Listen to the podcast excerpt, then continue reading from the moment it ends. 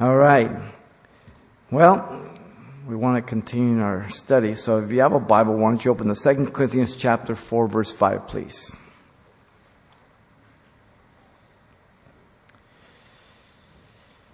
The message is entitled The Centrality of Jesus Christ. 2 Corinthians uh, 4 5 um, speaks very clearly. Um, one of the chief distinctives of Calvary Chapel is this very basic, very clear indication throughout the New Testament that Jesus is central to the gospel. He is the focus of our lives, the message, and we want nothing to distract from Him. Paul the Apostle, as he wrote to the Corinthians in defense of his apostleship, says the following in 2 Corinthians 4 5 For we do not preach ourselves, but Christ Jesus the Lord, and ourselves your bondservants for Jesus' sake. You and I are saved by grace through faith through the name and the atoning work of Jesus Christ.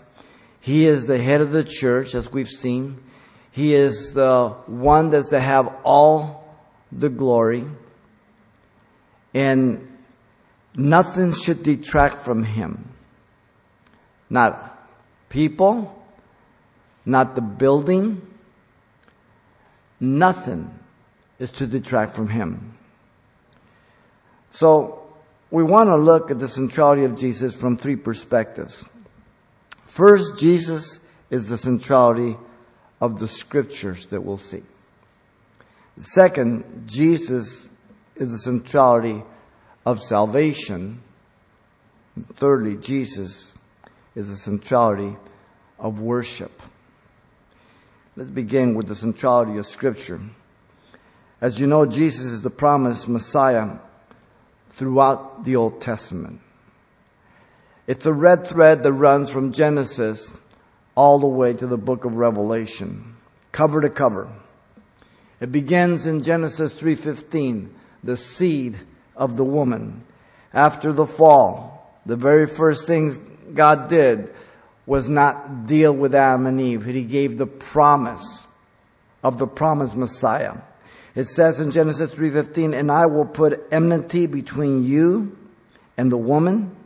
Talking about the serpent, Satan used the serpent to bring the fall. And between your seed and her seed.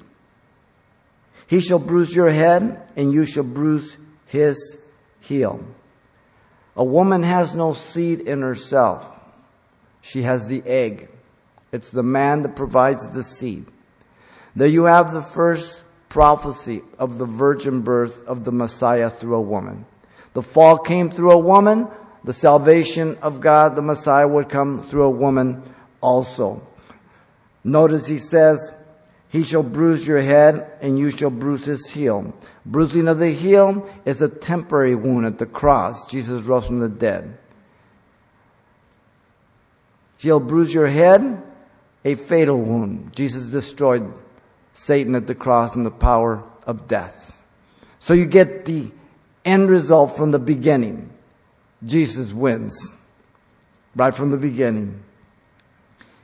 In Galatians 4 4, Paul said, But when the fullness of the time had come, God sent forth the Son, born of a woman, under the law. Right on time. Through all the progressive prophecies of the Old Testament, we're going to see all the prophecies of Jesus that were over and over again. And they came and they culminated in a set time, at a set date, at the set time when God had prepared the world that was in peace through the Roman Empire, when all the roads were able to take the gospel throughout the world, one language, Greek, when the fullness of time had come, the perfect time, God sent forth the Son made of a woman under the law. God has never been tardy for anything. Right on time. Jesus was the sin offering for all of mankind. If you go through the book of Leviticus, it's a good, it's a good book to understand. It's monotonous at first, you think, but do you look into it? Every sacrifice pointed to Jesus Christ. the blood that was given for an atonement upon the altar for the forgiveness of sin. It was just a covering. Leviticus 17:11. It prefigured the sacrifice of Jesus Christ, the Lamb of God that was to come. Every animal was to substitute for that sinner. So that sinner would come, take an animal, tied to the pole. That sinner would lay its hands on the animal, symbolically transferring their sins to the head of this animal. It had been examined by the priest, no spot, no wrinkle. It was accepted.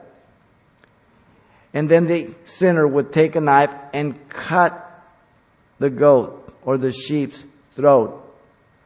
Instantly, that little animal would hit the ground and the man would be looking down. And he was to realize that should have been me.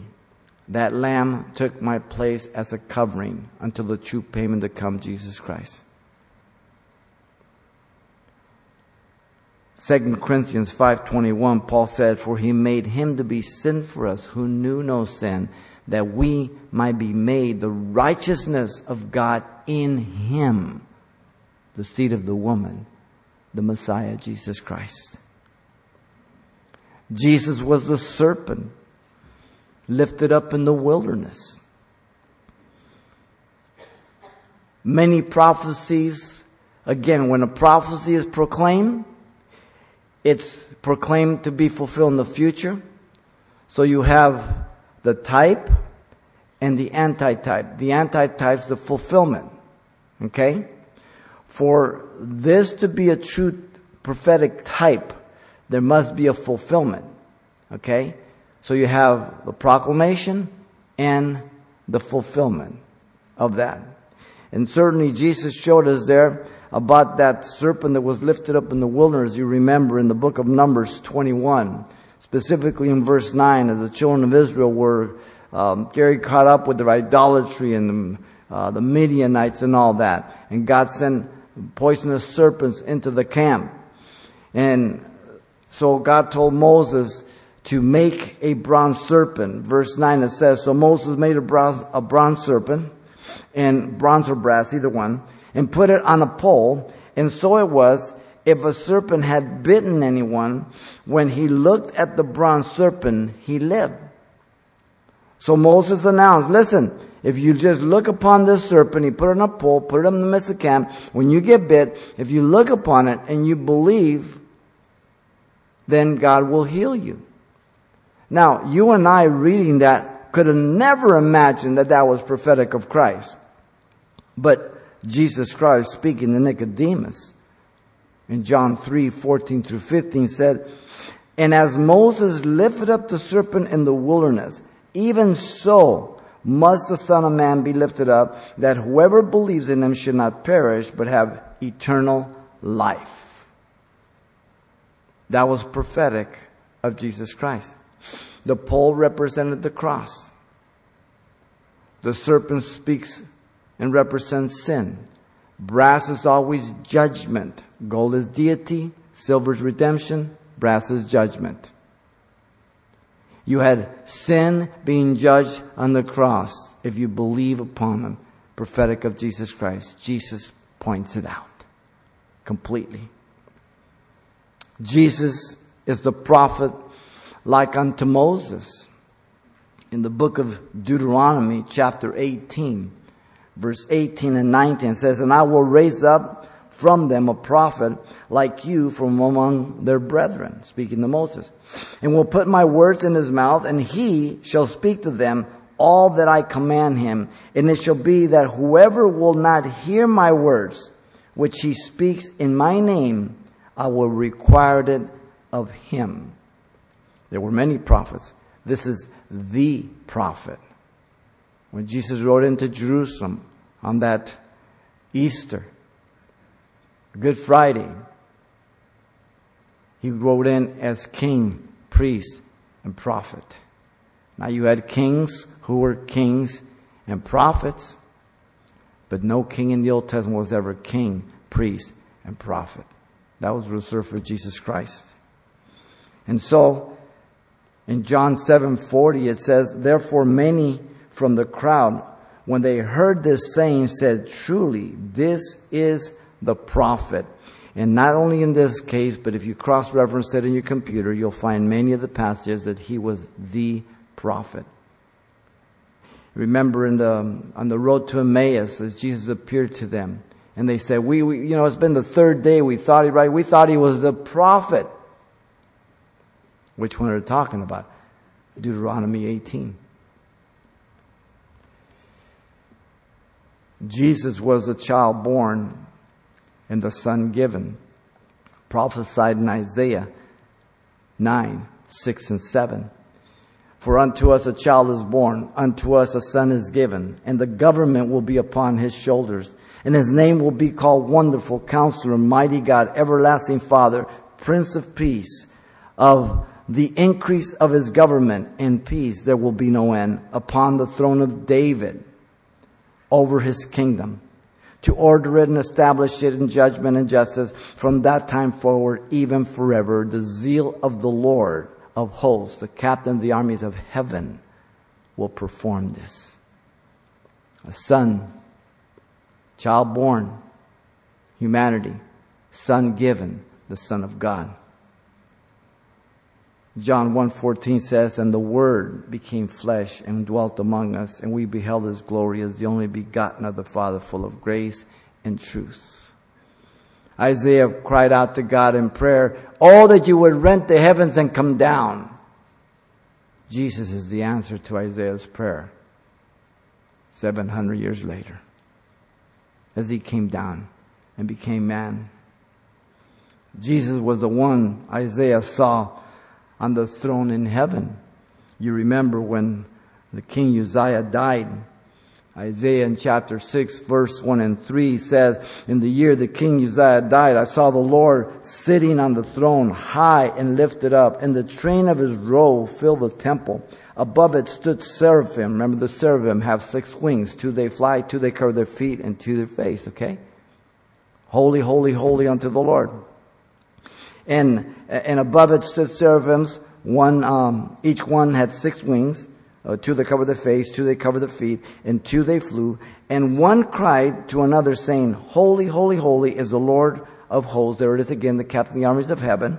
The whole earth is full of his glory. This is in the year that King Uzziah died. Isaiah loved Uzziah. He was brokenhearted when he died. He was a good king for the most part. We come to the Gospel of John in chapter 12, verse 41. And it says, These things Isaiah said when he saw his glory, his glory talking about Jesus Christ, and spoke of him. So the passage in Isaiah 6, 1 through 3, John interprets for us by the Spirit of God that what Isaiah saw, who Isaiah saw, was Jesus Christ. Wow. Jesus, the Lamb of God, led to the slaughter, we are told. In Isaiah 53, 7 through 8, he was oppressed and he was afflicted. Yet he opened not his mouth. He was led as a lamb to the slaughter, and as a sheep before his shears is silent. And as um, so he opened not his mouth. He was taken from prison and from judgment. And who will declare his generation? For he was cut off from the land of the living. For the transgressions of many people, or my people, he was stricken. He came to his own, his own received him not the Jew. They rejected him, but he was sent to the Jew. In John's Gospel, chapter 1, verse 29, the next day John saw Jesus coming towards him and he said, Behold the Lamb of God who takes away the sins of the world. The world is all humanity, ladies and gentlemen. Do not allow any Calvinist or the neo-Calvinist theology, Reformed theology, same animal, to tell you that the world means the elect. When the world, it says the world, it's all inhabitants. God sent His Son to die for the whole world, not for the chosen frozen. Okay? Do not let people misinterpret corruptly what that word world means. Very important. the Lamb of God, which takes away the sins of the world. That's why judgment will fall upon people, because God sent the Son to die for all, and yet they reject the gift of God altogether. Not that God elected some to damnation. You'll never find that in scripture. It would be contrary to his nature of love, justice, holiness, goodness. He wouldn't do that. He couldn't do that. Now, Jesus was and is God in human form then. He is called the Word of God, existing from all eternity. In Micah 5 2, he says, But you, Bethlehem, Ephratah, though you are little among the thousands of Judah, yet out of you shall come forth to me the one to be ruler in Israel, whose going forth is from of old, from everlasting. Literally, from the vanishing point to the vanishing point, from eternity. The very place of his birth, Bethlehem. Who? The eternal one.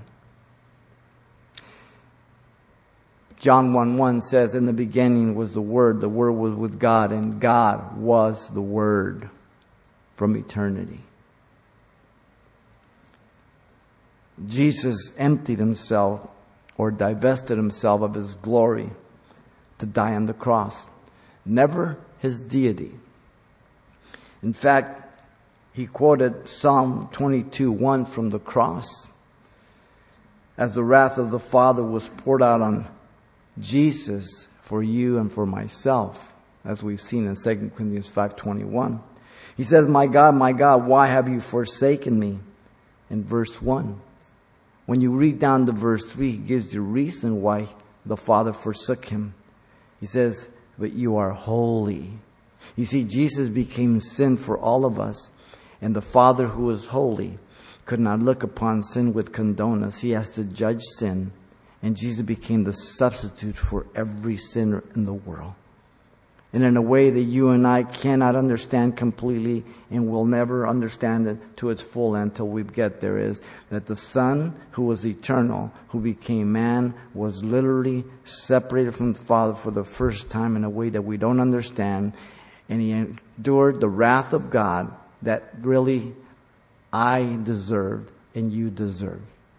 And there was an actual payment made for sin and that payment was accepted and the receipt of that payment was the resurrection of Jesus Christ. He defeated death. Oh, grave, where's your sting? Where's your victory? None whatsoever. And so, being found in the appearance as a man, he humbled himself, he emptied himself, Philippians 2 8 says, and became obedient to the point of death, even the death of the cross. He emptied himself of his glory, not of his deity. He was 100% man, 100% God.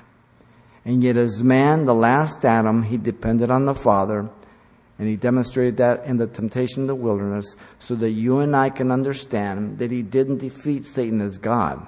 That would be no, no challenge at all he defeated Satan as the last Adam, just like the first Adam, to demonstrate the first Adam didn't have to fail and the last Adam would not fail, and that you and I have no excuse for just giving into sin.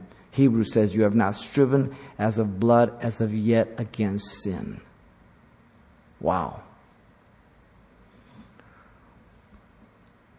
Jesus is the very topic of the scriptures. He told the Jews in John 5:39, "You search the scriptures, for in them you think you have eternal life, and these are they that testify or speak of me." All the scriptures. Hebrews 10:7 says, "Then I said, behold, I have, I have come in the volume of the book it is written of me to do your will, O God." The red thread from Genesis to Revelation. Jesus is the full revelation of God to man. There is no other revelation needed. It is not incomplete. It is completely full and finished. Hebrews 1, verse 1 through 3 says, God who at various times and in various ways spoke in times past to the fathers by the prophets has in these last days the age of grace, spoken to us by his Son, whom he has appointed heir of all things, through whom also he made the worlds, who being the brightness of his glory and the express image of his person, and upholding all things by the word of his power, when he had by himself purged our sins, sat down at the right hand of the majesty on high. He said on the cross, It is finished. Sitting is a position of rest. The work of redemption has been done. He's the full revelation to man. In fact, Revelation 19:10 says, "For the testimony of Jesus is the spirit of prophecy." He is central to the gospel. Like everything you own, a house, a car, a retirement account, they all focus on the centrality of your name. They belong to you. So Jesus with the scriptures. Everything's all about him. There's not one book that's not about him. There's not one prophecy that's not about him. Shadows, types of things to come. Jesus declared no other person can be identified to be the Messiah outside of himself. In Matthew 24, 5, Jesus said that many would come in his name, but they would deceive many. First words out of his mouth on the Mount of Olive Discourse, he says, Take heed that no man deceive you. Simple. That prophecy is fulfilled. He is the Messiah of God. Paul the Apostle clearly communicated the centrality of Jesus in all he planned and in the promises of God when he wrote to the Corinthians, because the Corinthians were kind of like teenage, uh, spoiled teenagers. They were getting kind of cocky with Paul and getting smart mouth. And they thought Paul was kind of being fickle, changing his plans for travel. And so in 2 Corinthians 1, 19 through 20, he says, For the Son of God, Jesus Christ, who was preached among you by us, by me, Silvanus and Timothy, was not yes and no, but in him was yes. For all the promises of God in him are yes, and in him amen, to the glory of God through us. It's all about him, no one else. Paul says that if we are going to glory in anything, we should glory in Christ and Christ alone. This is the danger of Christians getting puffed up. This is the danger of pastors believing all the press that people tell them or believing the success that God gives to them as if it comes from them. If there was ever, ever any example to all of us in Calvary Chapels, it was Pastor Chuck.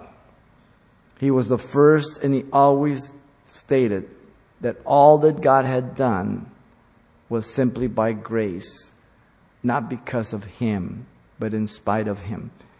But people really didn't believe it because they were trying to examine why is God blessing here? When they first started in the 70s, you know, everybody had shag carpet, if you remember. You used to have to take a rake to, you know, pile it up again, you know what I mean? And then, well, must be the green shag carpet. It must be this, that, the, you know, as a stool. He sits and he teaches from a stool or whatever. People are trying to analyze this thing. Listen, it was the glory of God moving sovereignly, using a man. But people always have the tendency to want to bring glory to the man. We're just mere men with feet of clay. And God help the man that allows the glory to come to him or that he would take the glory away from Jesus Christ. Listen to 1 Corinthians 1 30 through 31. But of him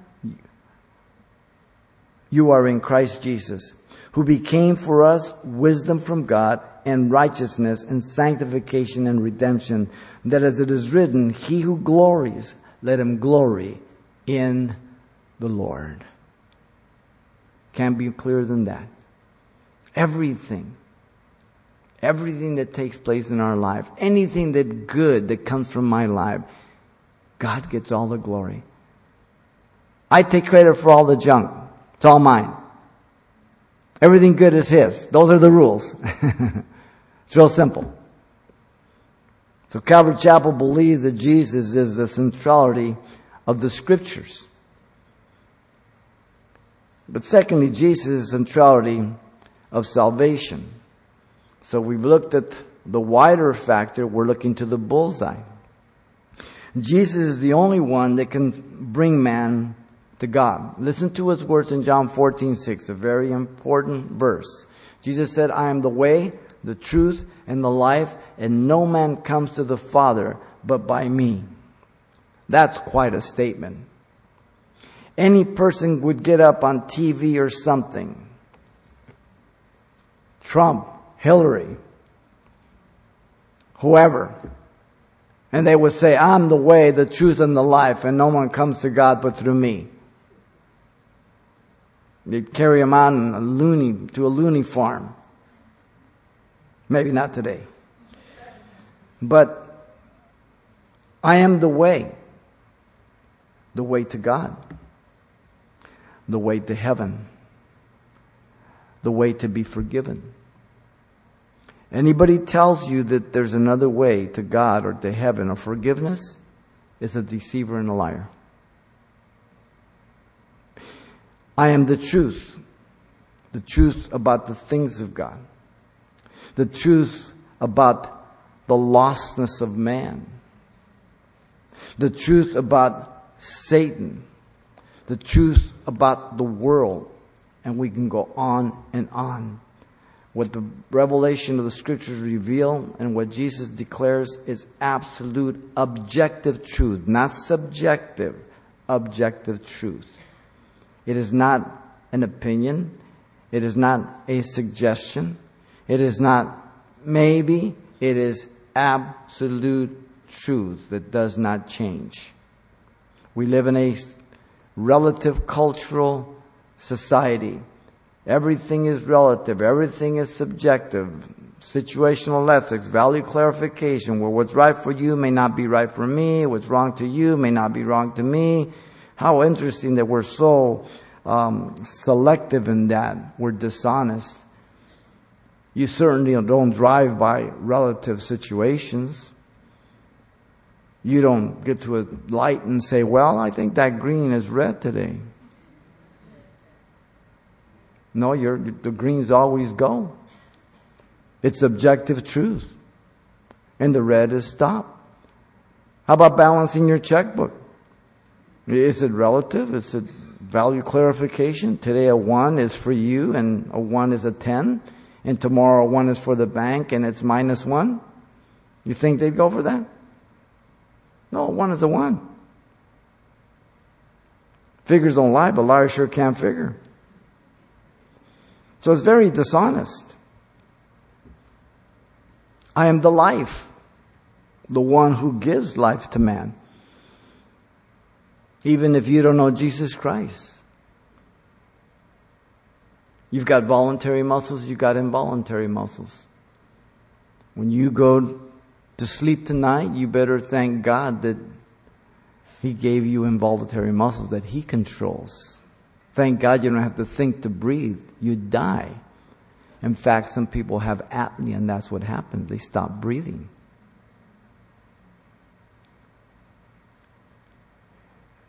He gives life to every person. The rain falls on the just and the unjust. But when we're born again, He gives us eternal life. We experience life the way it's really supposed to be lived out. Doesn't mean we're perfect. Doesn't mean that we have no problems. Doesn't mean that we don't fail. It means that we understand that He is the giver of life and that we can live life only through Him to experience it to its fullness. The one who takes life from man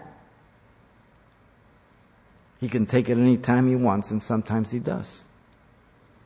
Everyone certainly has a lifespan, and at the end of that span, every person, man, woman, and child, will die. One of these days, if the Lord tarries, I will give my last breath. And this old funky carcass will begin to get real cold and stiff. But the minute I give my last breath, I will be instantly present before the Lord. As Pastor Chuck used to say, when you read Xavier died, don't believe it, I moved into my heavenly tent, if you will, my habitation. I'll be instantly present with the Lord. 2 Corinthians 5 1 through 8. The one who gives eternal life to man. That begins here on earth. Some of you have experienced a new birth. You repented from your sins. You live life a certain way, and then, by God's grace, you began to live for Christ, and Christ lived through you, and you began to live life on a different level with different mind, different eyes, different way of making decisions, seeing life what it was.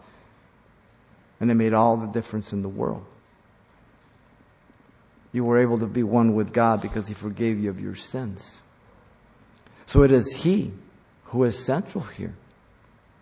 Um, you, you just you can't get away from it. He is the central one for salvation. Absolutely. Jesus is the only name able to save lost man. In Acts 4:12 it says, "Nor is there salvation in any other, for there is no other name under heaven given among men by which we must, not it would be nice, must be saved."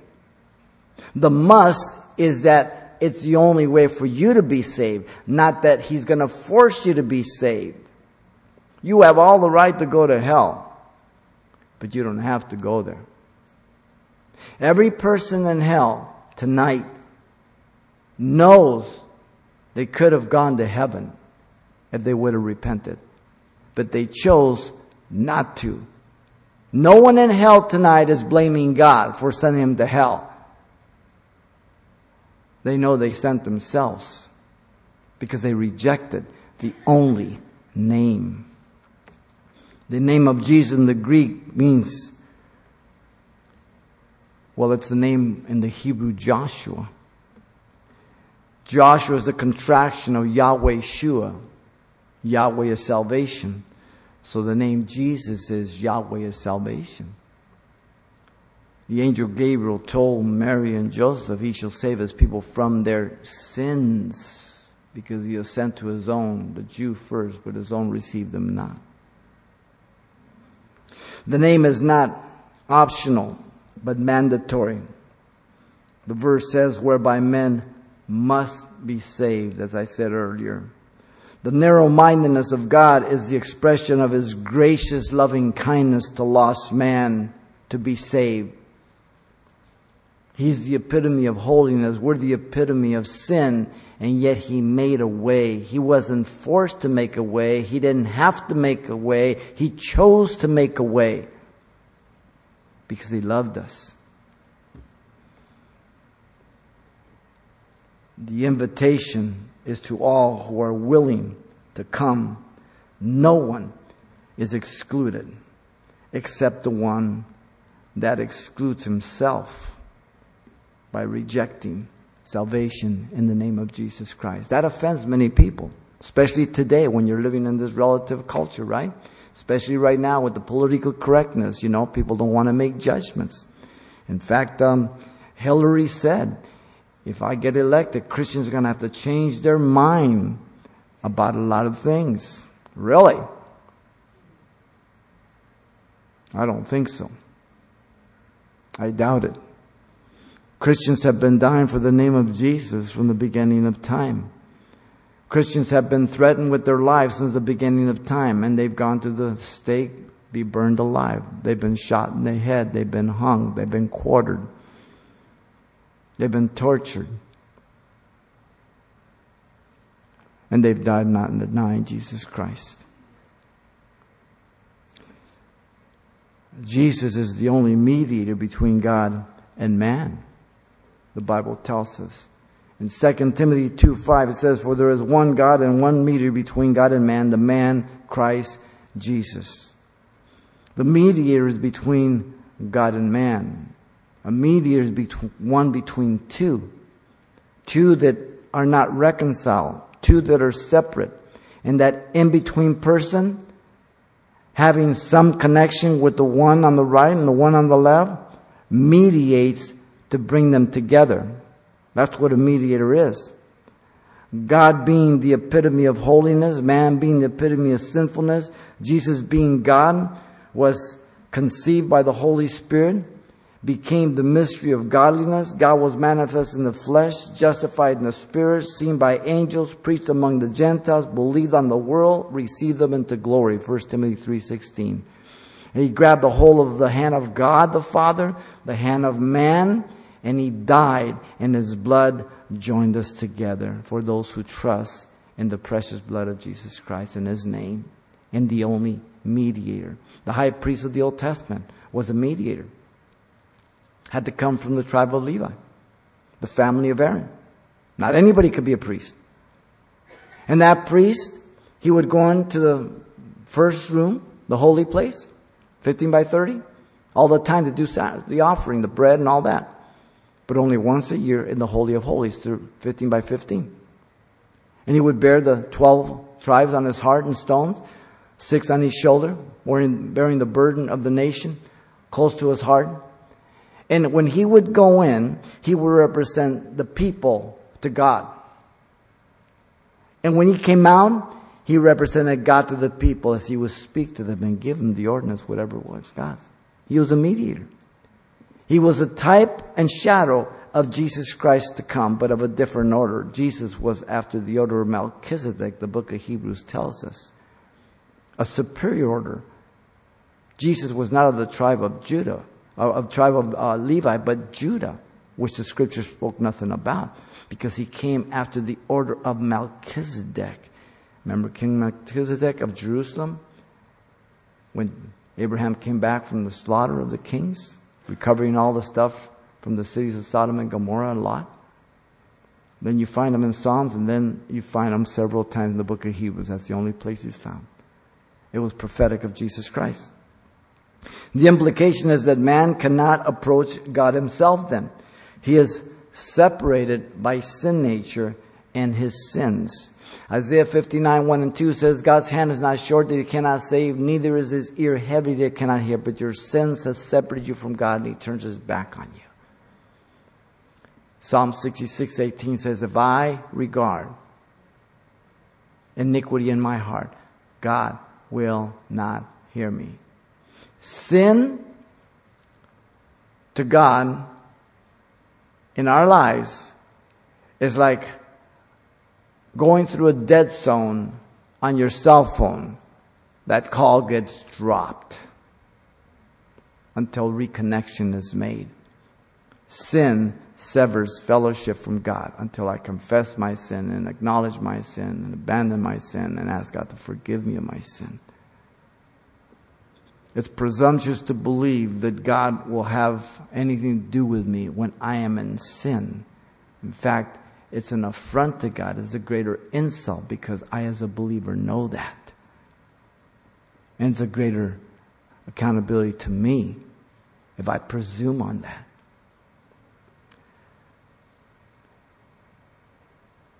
Because we are sinners, we are enemies of God until we're born again. You and I are children of wrath by nature. No hope until Jesus Christ saved us. And so, He is the only mediator. The proclamation has to be accepted or rejected. There is no other mediator. There is no other valid option. There is no other intercessor or high priest. It's Jesus or nothing. That's what the scriptures tell us. If you have a combination lock, There's only one combination to it. And somebody asks you, how many combinations you have for that? Just, just one. Well, you're very narrow-minded. Why don't you have many? It's one combination. And if you don't know that combination, that lock's not going to open. There's only one person that can bring us to God the Father. It is Jesus Christ. He is central to the gospel. We are to beware lest anyone cheat us through philosophy or empty deceit according to the traditions of men, according to the basic principles, the ABCs of the world, and not according to Christ. Colossians 2 8 tells us. Be it through religion. Religion is not a step towards God, religion is a step away from God. Because religion shapes God in, after their own image. Be it in philosophy, philosophy, phileo sophia, the love of wisdom. Be it through psychology, only God knows the psyche of man, not man, only God. Be it through sociology, be it through TM or New Age meditation, be it through contemplative prayer of the emergent church, be it in imagery, whatever it is, there is no other person. None whatsoever. All these philosophies, existentialism, whatever it is, choose it. It can't bring you to God. No other name can save man from his sin. Only Jesus can forgive our sins and cleanse us from all unrighteousness. John, 1 John 1 9. Not the name of Buddha, not the name of Krishna, not the name of Muhammad, not by the Church of the Latter day Saints, the Mormons, not by works. Only Jesus Christ. That's very offensive to people today. There was a time when this wasn't offensive to the United States, but in the last 10 years, with the political correctness and the relative philosophy of our society, it becomes a very hostile society. And it moves from just indoctrination to legislation. And we even see that coming. Things are happening pretty fast. No other mediator can reconcile man to God. Jesus is the only lawyer for our defense, except he's a different lawyer. In 1 John 2 1, it says, My little children, I write to you that you do not practice sin, but you have Jesus Christ the righteous to make intercession for you, a lawyer for your defense. Lawyers on earth will take your case even if you're guilty. Jesus is a true, honest lawyer. The only way he takes your case, the only way he can get you off is if you admit your guilt. If you try to plead bargain, doesn't even listen to you. You try to justify yourself, he doesn't listen to you.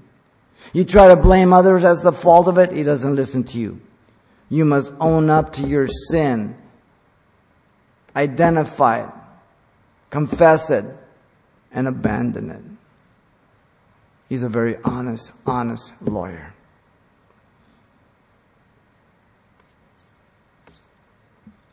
No religious ritual of the Catholic Church can make you worthy before God. No, no set of penance, laying on a bed of nails, or giving up certain foods, or denying yourself certain comfort. None of that. The Virgin Mary can do nothing for you. The Pope can do nothing for you. Mary acknowledged her own sinfulness. Read the Magnificat in Luke. He calls Jesus my Lord and my Savior, my God. Wow. Calvary Chapel believes that Jesus is the centrality of salvation. Today, the push is for ecumenicalism. Just to love one another. Not to exclude anybody. We're all going to be in heaven. No, we're not. Everybody's going to be in hell that doesn't believe in Jesus Christ. That's what my Bible teaches me. And if it weren't by the grace of God, I would be there also. Thirdly, Jesus is the centrality of worship. The raising of hands is standing up is one way that we worship God. The scriptures in Solomon in 1 King 8, when he dedicates the temple, he's standing up with his arms raised, he's kneeling down, he's all these different things. But there is a public worship and there is a private worship. When we are gathered corporately as a body, were to do everything decent and in order. The Corinthian church was just the opposite. It was a cultural church. It was like a circus atmosphere. And many times, Christian churches, especially extreme Pentecostal churches, are like a circus atmosphere. They say it's the inspiration of the Spirit. It's more like perspiration of the flesh. Okay? They would sit here and think, I'm not full of the Spirit at all. They would find this boring. They will say, I'm not filled with the Spirit at all. And so we attempt to have worship decent and in order as we come together. There's nothing wrong with raising your hands. If we all stand up, we stand up. You want to raise your hands, fine. But if everyone is worshiping together and we should then conform to the order, if we're all sitting down worshiping and you just stand up and start swaying back and forth and lifting your hand, you're really drawing attention to yourself. You're distracting from Jesus Christ. Because we're in a corporate worship. If you were at home, you could do whatever you want. Now, many people say, well, you're quenching the spirit. No, I'm quenching your flesh, not the spirit. If everyone's sitting down, then we should be sitting down. And so we should conform to that order. Um, if you want to raise your hands and sway back and forth again, you know, and some people, you know, they, they, they lean more to an emotional fine. That's fine. But you want to be aware of the corporate gathering and that you don't bring attention to yourself. So we, we, we dissuade people from bringing attention to themselves. There's the practice of dancing in the spirit, so called, or slaying in the spirit, that people are dancing in the spirit, or somebody lays hands on you and you fall backwards. The only problem is that both of those terms are not found anywhere in scripture nor the practice. This is done in most Pentecostal churches as a person dances around in one spot or around the pews or whatever it is. And it's always the same person at the same time in the same corner and it's more flesh than spirit. The focus is not on Jesus. If we're worshiping Jesus and you're tap dancing like Shirley Temple over there, what do you think is going to be happening? You're drawing attention away from Jesus, the service. There's also interpretive dance that churches got into, and even some of the Calvaries did for a while. And um, it's again a work of the flesh. It brings distraction away from Jesus. It's a subjective expression of the individual. The focus, once again, is not upon Jesus, it's upon the person. And of course, they can all say, well, you're quenching the Spirit. Well, the Spirit is not the author of confusion. The practice of laying hands on those who, as I said, fall forward or backward. They call it slain in the spirit. Once again, if you fall back, we're worshiping the Lord and you fall back. Who's getting the attention as you go down? Everybody's looking at you. And by the way, if, if God was going to knock you down, why do people have to catch you? Because they don't want to get sued and they don't want your head to crack. It's contrived. And some people get affected very emotionally and they actually do faint. People bring it on themselves emotionally. Now, could God knock you down? Of course He can. But He wouldn't hurt me. But once again, why would He do that in front of people? It would draw attention away from Him, right? The only people that we see that would even come close to being slain in the spirit is Ananias and Sapphira, and they never got up. So, if we can't say, like Peter in the day of Pentecost, this is that which was spoken of the prophet, if we can't put our finger on the scripture for what we practice, we should not be practicing what is not scriptural. Simple. Very simple. The focus again is upon you. You're there wiggling on the ground. Everybody's calling attention to you. The practice of speaking in tongues in a public assembly again takes away the focus of Jesus. In a public assembly, there are non believers. In a private assembly of only believers, we can exercise the gifts a little more. Decent and in order. But not where there's a corporate assembly. You have non believers. And Paul says, Will they not say you're mad? And by the way, it's not only the non believer. If you examine 1 Corinthians 14, um, it says, even those who are not instructed, okay, the believer who's not instructed, they'll both say, Aren't they crazy? Because speaking in tongues, you're speaking to God. No one understands you. Tongues only edifies yourself. You don't even understand what you're saying. 1 Corinthians 14, 1 through 3. Yet you're speaking to God. And edifies you if you have that gift.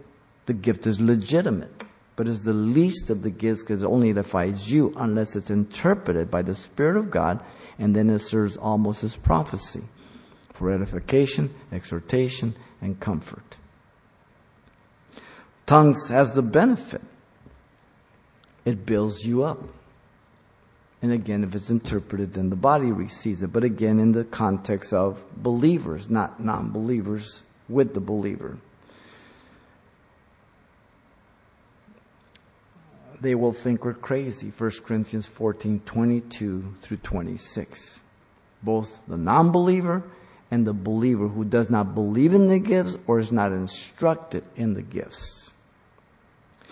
There's the practice uh, of calling attention to a person also by what they give. In other words, parading their giving, it detracts from Jesus. Giving to God is between you and God and you're to give out of your heart and love hilariously. If you cannot give to God what you want to give to God hilariously, don't pollute our offering. 2 Corinthians chapter 9, 5 through 7. In fact, in chapter 8 and 9, Paul deals all about giving. I think in the 36 years that I have um, ministered here as your pastor, I've given maybe seven messages on tithing. As I go through the scripture, I hit it. That's it. God deals with that aspect. But sometimes churches and people, pastors, they do it in a way that takes the glory and the centrality of God's work in a person's life. They take pledges. They beg for money constantly. They um, have drives to raise a budget for something. They allow people to send letters out. We, we don't see that anywhere in Scripture. Those are man made things that detract from the attention of Jesus. Everything you see here in this building, the gym, everything, God has done through the people of God without one car wash, one cookie sale, begging, crying, or programs or letters.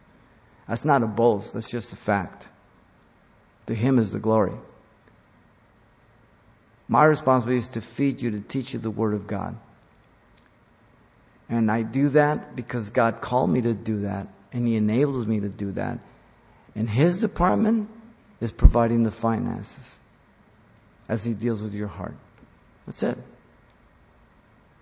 No pressure, no sad stories, nothing. Jesus said, Take heed that you do not do your charitable deeds before men to be seen by them. Otherwise, you have no reward from your Father in heaven. Matthew 6 1. Simple. Pastor Chuck, once again, is a perfect example how God blessed them. There was a time when Costa Mesa made more money on their interest than their tithing. That's how much God blessed them. And Chuck was the first one to tell you, I have nothing to do with this. Chuck never begged on the radio. He gave things away. He never pressured anybody. Wow. God from the beginning made it clear about not detracting the focus of worship from Him. As He um, slew the sons of Aaron, as they offered strange fire in the first offering in Numbers 10. Strange fire. People want attention. They want to detract from Jesus. They want the glory. They want people to worship them. The word worship appears more times in the book of what, do you think? The book of Revelation. More than any other book of the New Testament. 24 times the word worship. Contrasting the true worship of Jesus Christ and the false worship of the Antichrist. Wow. The theme of heaven is the worship of Jesus as the 24 elders worship Jesus and they cast their crowns at his feet. Revelation chapter 4 verse 10 and 11. The practice of giving, the appearance of being more spiritual than we are, takes glory from Jesus and is condemned by God, even as Ananias was slain by the hand of the Lord in Acts 5. Strange fire, hypocrisy, like the Pharisees desiring to be seen of men. Matthew 6 5. We want to see Jesus. We don't want to see you. You don't want to see me. We want to see Jesus. He's the central person.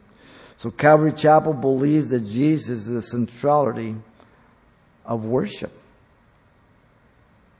There's no one else, ladies and gentlemen. This is a very important and clear distinctive of Calvary Chapel, Pasadena. The centrality of Jesus. Jesus is the centrality of the scriptures. Jesus is the centrality of salvation. And Jesus is the centrality of worship. Very clear. God gets all the glory and all the attention. Can you handle that?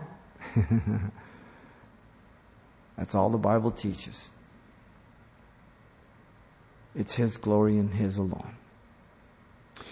Father, we thank you for your grace and your love and your word, and we thank you for just the clarity of your word, Lord. Father, we have to go out of our way to obstruct it and to distort it. Lord, we pray tonight you would speak to each of us, Lord, as we worship you and allow you to be the focus of not only our attention, but that of others, that we would not detract from you, Lord. And so, Lord, I just pray that you would just deal with each of us, Lord. As you're praying, if you're here tonight, if you don't know Jesus Christ as your Lord and Savior, then God has brought you here to be saved, to repent of your sins. Maybe you're over the internet. Jesus died for you. He became sin for you. He accepted and received the wrath of the Father in your place. If you believe that He did that for you, then you can call upon Him and He will forgive you of your sins and save you and make you a child and give to you eternal life by grace through faith. It's called repentance.